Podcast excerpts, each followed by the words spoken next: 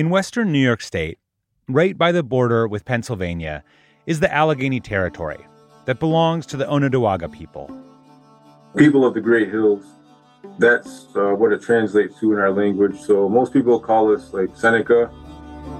It's hard to say exactly when the Onödowá'ga first came to New York, but it's been at least a millennia, and there's evidence of native habitation in the region going back many, many, many thousands of years.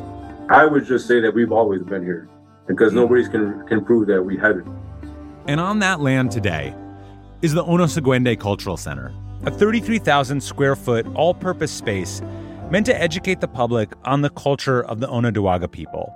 And a visit to the center will show the diversity of the Onödowá'ga culture as it relates to their living on the land and how they've interacted with each other over the years. For example, one is the way they settled major disputes.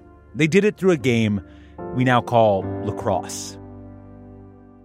And even though the modern European game of lacrosse differs from its Native American roots, there is an exhibit at the Cultural Center which shows how the history of lacrosse, even into the present day, still intersects with the Onödowá'ga people's fight for their sovereignty.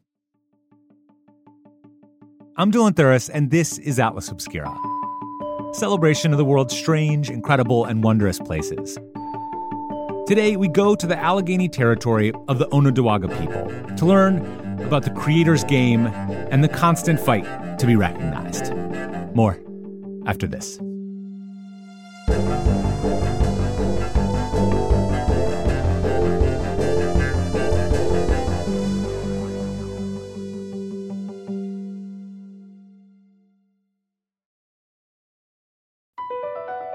Across America, BP supports more than 275,000 jobs to keep energy flowing.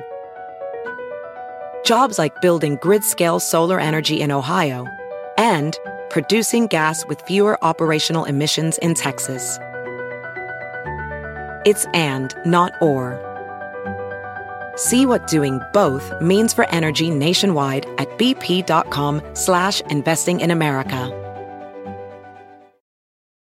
If you're looking for a place where the wide open skies and the towering mountains inspire you to find an untapped part of yourself, you might want to take a trip to Wyoming. It's a place where bold, curious spirits forge their own way on all types of adventures. There is no shortage of iconic, expansive landscapes out there. You can discover breathtaking hikes, stunning state parks, authentic Western culture, and other historic sites, along with the tales of famous outlaws like Butch Cassidy and pioneers like Buffalo Bill Cody. The truth lies west. Discover yours at travelwyoming.com. The highlight of the Onöhsagwë:de' Cultural Center is, without a doubt, the Seneca-Iroquois National Museum. It was started in the 1970s to safeguard the Seneca culture and history. To be clear, when I say Onödowá'ga, or Seneca, they are the same people. It's the same tribe. Today, if you walk through the museum, you'll see a ton of exhibits that show longhouses, the traditional homes of Onödowá'ga people, and exhibits that focus on the contribution of women to the Onödowá'ga way of life.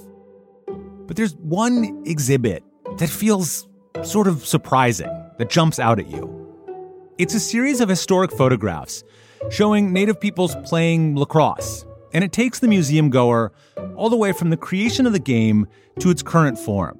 And below that, there are a couple of lacrosse sticks, some jerseys, including one jersey that is white and purple with Iroquois Nationals written across the chest. Above the whole exhibit are the words, "The Creator's Game." Many different nations across what is now considered North America played a game similar in terms of a game with a stick, with netting, and some sort of ball. This is Hayden Hayes, the director of the museum and a member of the Onödowá'ga tribe. And the rules and the regulations and the purposes slightly varied throughout all these different nations across what's now North America. The version of the game lacrosse that most people are familiar with today, it's most similar to a version played by the Haudenosaunee people, who were native to almost all of New York State and part of Canada. And that version played a very important role to the Onödowá'ga people as well.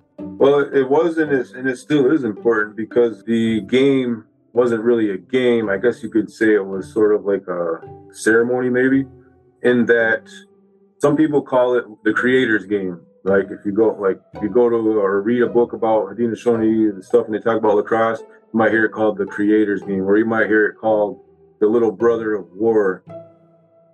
The Creator's Game was played to lift the spirits of the Creator. In times of death or famine, the game could be played amongst people to grant favor in the eyes of the Creator. And then another version is called, like I said, Little Brother of War. So that is because in times of dispute between two nations, right, if these nations cannot come to an agreement about whatever it was they were discussing, whether it be territory, hunting grounds, etc., then a game of lacrosse might be played. And then that would be a way to avoid war and conflict because the game would decide the terms of the agreement. So whichever team won, they would get the better, I guess, bargain of the agreement.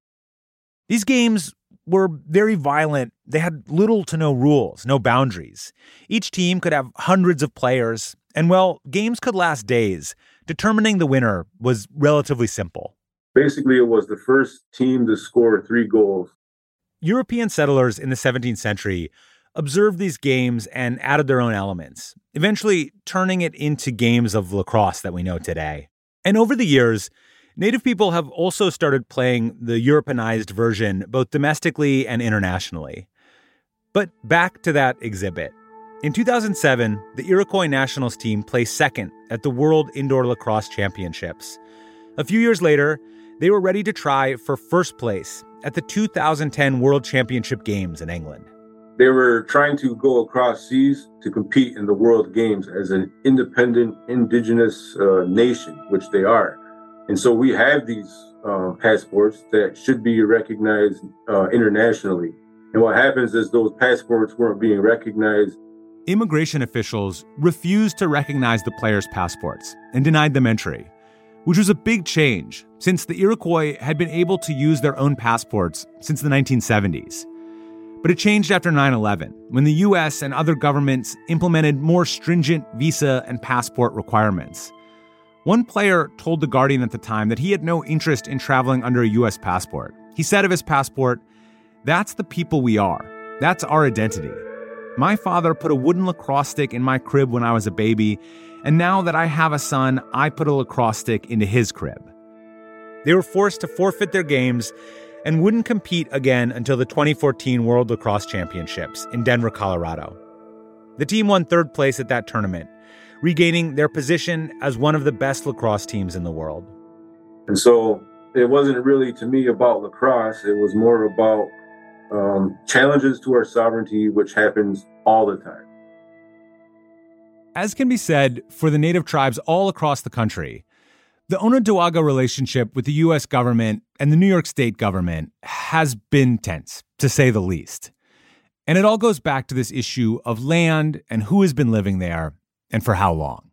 The fact of the matter is, throughout our histories, shared histories with Europeans, they really want to downplay our existence as indigenous people on this continent, because when you downplay our existence and you shorten it in terms of how long we've been here, then that solidifies the other argument that, well, you weren't really here that long, so it was okay for us to sort of swindle you out of lands, or you guys came from China, or you came from the Bering Strait land bridge through Alaska. That means that you are settlers yourself, which means that you technically don't own land, so it's okay that we did what we did to you. Take the Onöhsagwë:de' Cultural Center, for example. It sits within Allegany territory. Well, Allegany is 30,000 acres, but sadly only 20,000 is actually of usable areas. For years, the Onödowá'ga people have struggled with the federal government over the Kinzua Dam in northwestern Pennsylvania. The U.S. Army Corps of Engineers built the dam in 1966 to prevent Pittsburgh and other cities that had been prone to flood disaster. It is considered a successful public work, but was always controversial with the Onödowá'ga people. That's because in order to make it work, the government seized land that had been promised to the tribe. More than 100 families were displaced. Hayden says the effects still reverberate today. That's what I was alluding to. And I said Allegheny has 30,000 acres, but only 20,000 of it is actually livable. That's because of the Kinzua Dam that happened and flooded our third of our territory, which still does every single year. The government reached a settlement in 1964 with the Seneca Nation. The funds from that settlement have been used to create a foundation for future Seneca generations by funding education and social programs. But a price cannot really be put on the loss of so much ancestral land. Though the struggle for sovereignty continues, Hayden says that the mission of the Seneca-Iroquois Museum and the entire Onöhsagwë:de' Cultural Center is not to be the voice of the Seneca Nation, or even of the issues of the day. The focus, he said, is to preserve and protect some of their people's most important materials, whether it be physical art, archaeological objects, or lacrosse jerseys. And we safeguard that stuff for our people. And we have a responsibility to our community to share those things, to bring people in to educate not only just us, but our community as well. And that's sort of our stance, I guess you could say.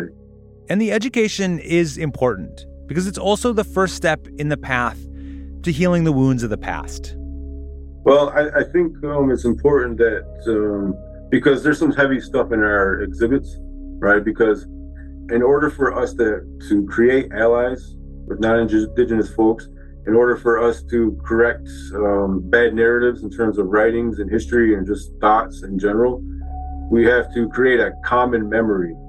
Indigenous peoples and non-Indigenous peoples cannot move together if one group is still believing the mythologies of the foundations of the United States of America. Our group is living, well, we have the lived experience. We have the generational trauma. We have the historical trauma that we carry.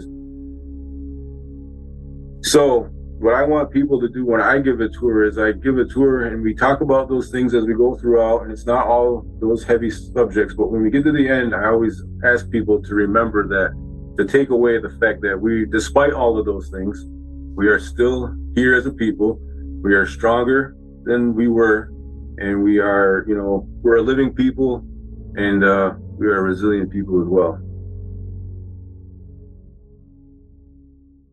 The Onöhsagwë:de' Cultural Center is open weekdays from 10 a.m. to 4:30 p.m. You can check out some of their current exhibits online and plan your visit from there. We will put a link in the show notes. Our podcast is a co-production of Atlas Obscura and Stitcher Studios. This episode was produced by Baudelaire. The production team includes Doug Baldinger, Chris Naka, Camille Stanley, Manolo Morales, Gabby Gladney. Our technical director is Casey Holford. This episode was mixed by Luce Fleming. If you want to learn more, be sure to visit atlasobscura.com. There is a link in the episode description. And our theme and end credit music is by Sam Tindall. I'm Dylan Thuris, wishing you all the wonder in the world. I will see you next time.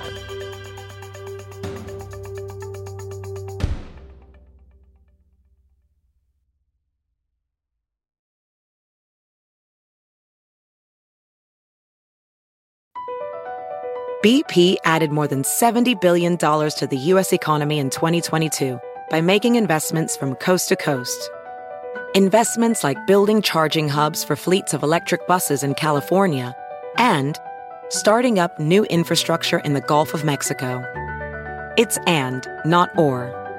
See what doing both means for energy nationwide at bp.com/investing in America. Now playing in Los Angeles. Exquisite food and drink, world-class art everywhere, spectacular sports, and dazzling Hollywood attractions.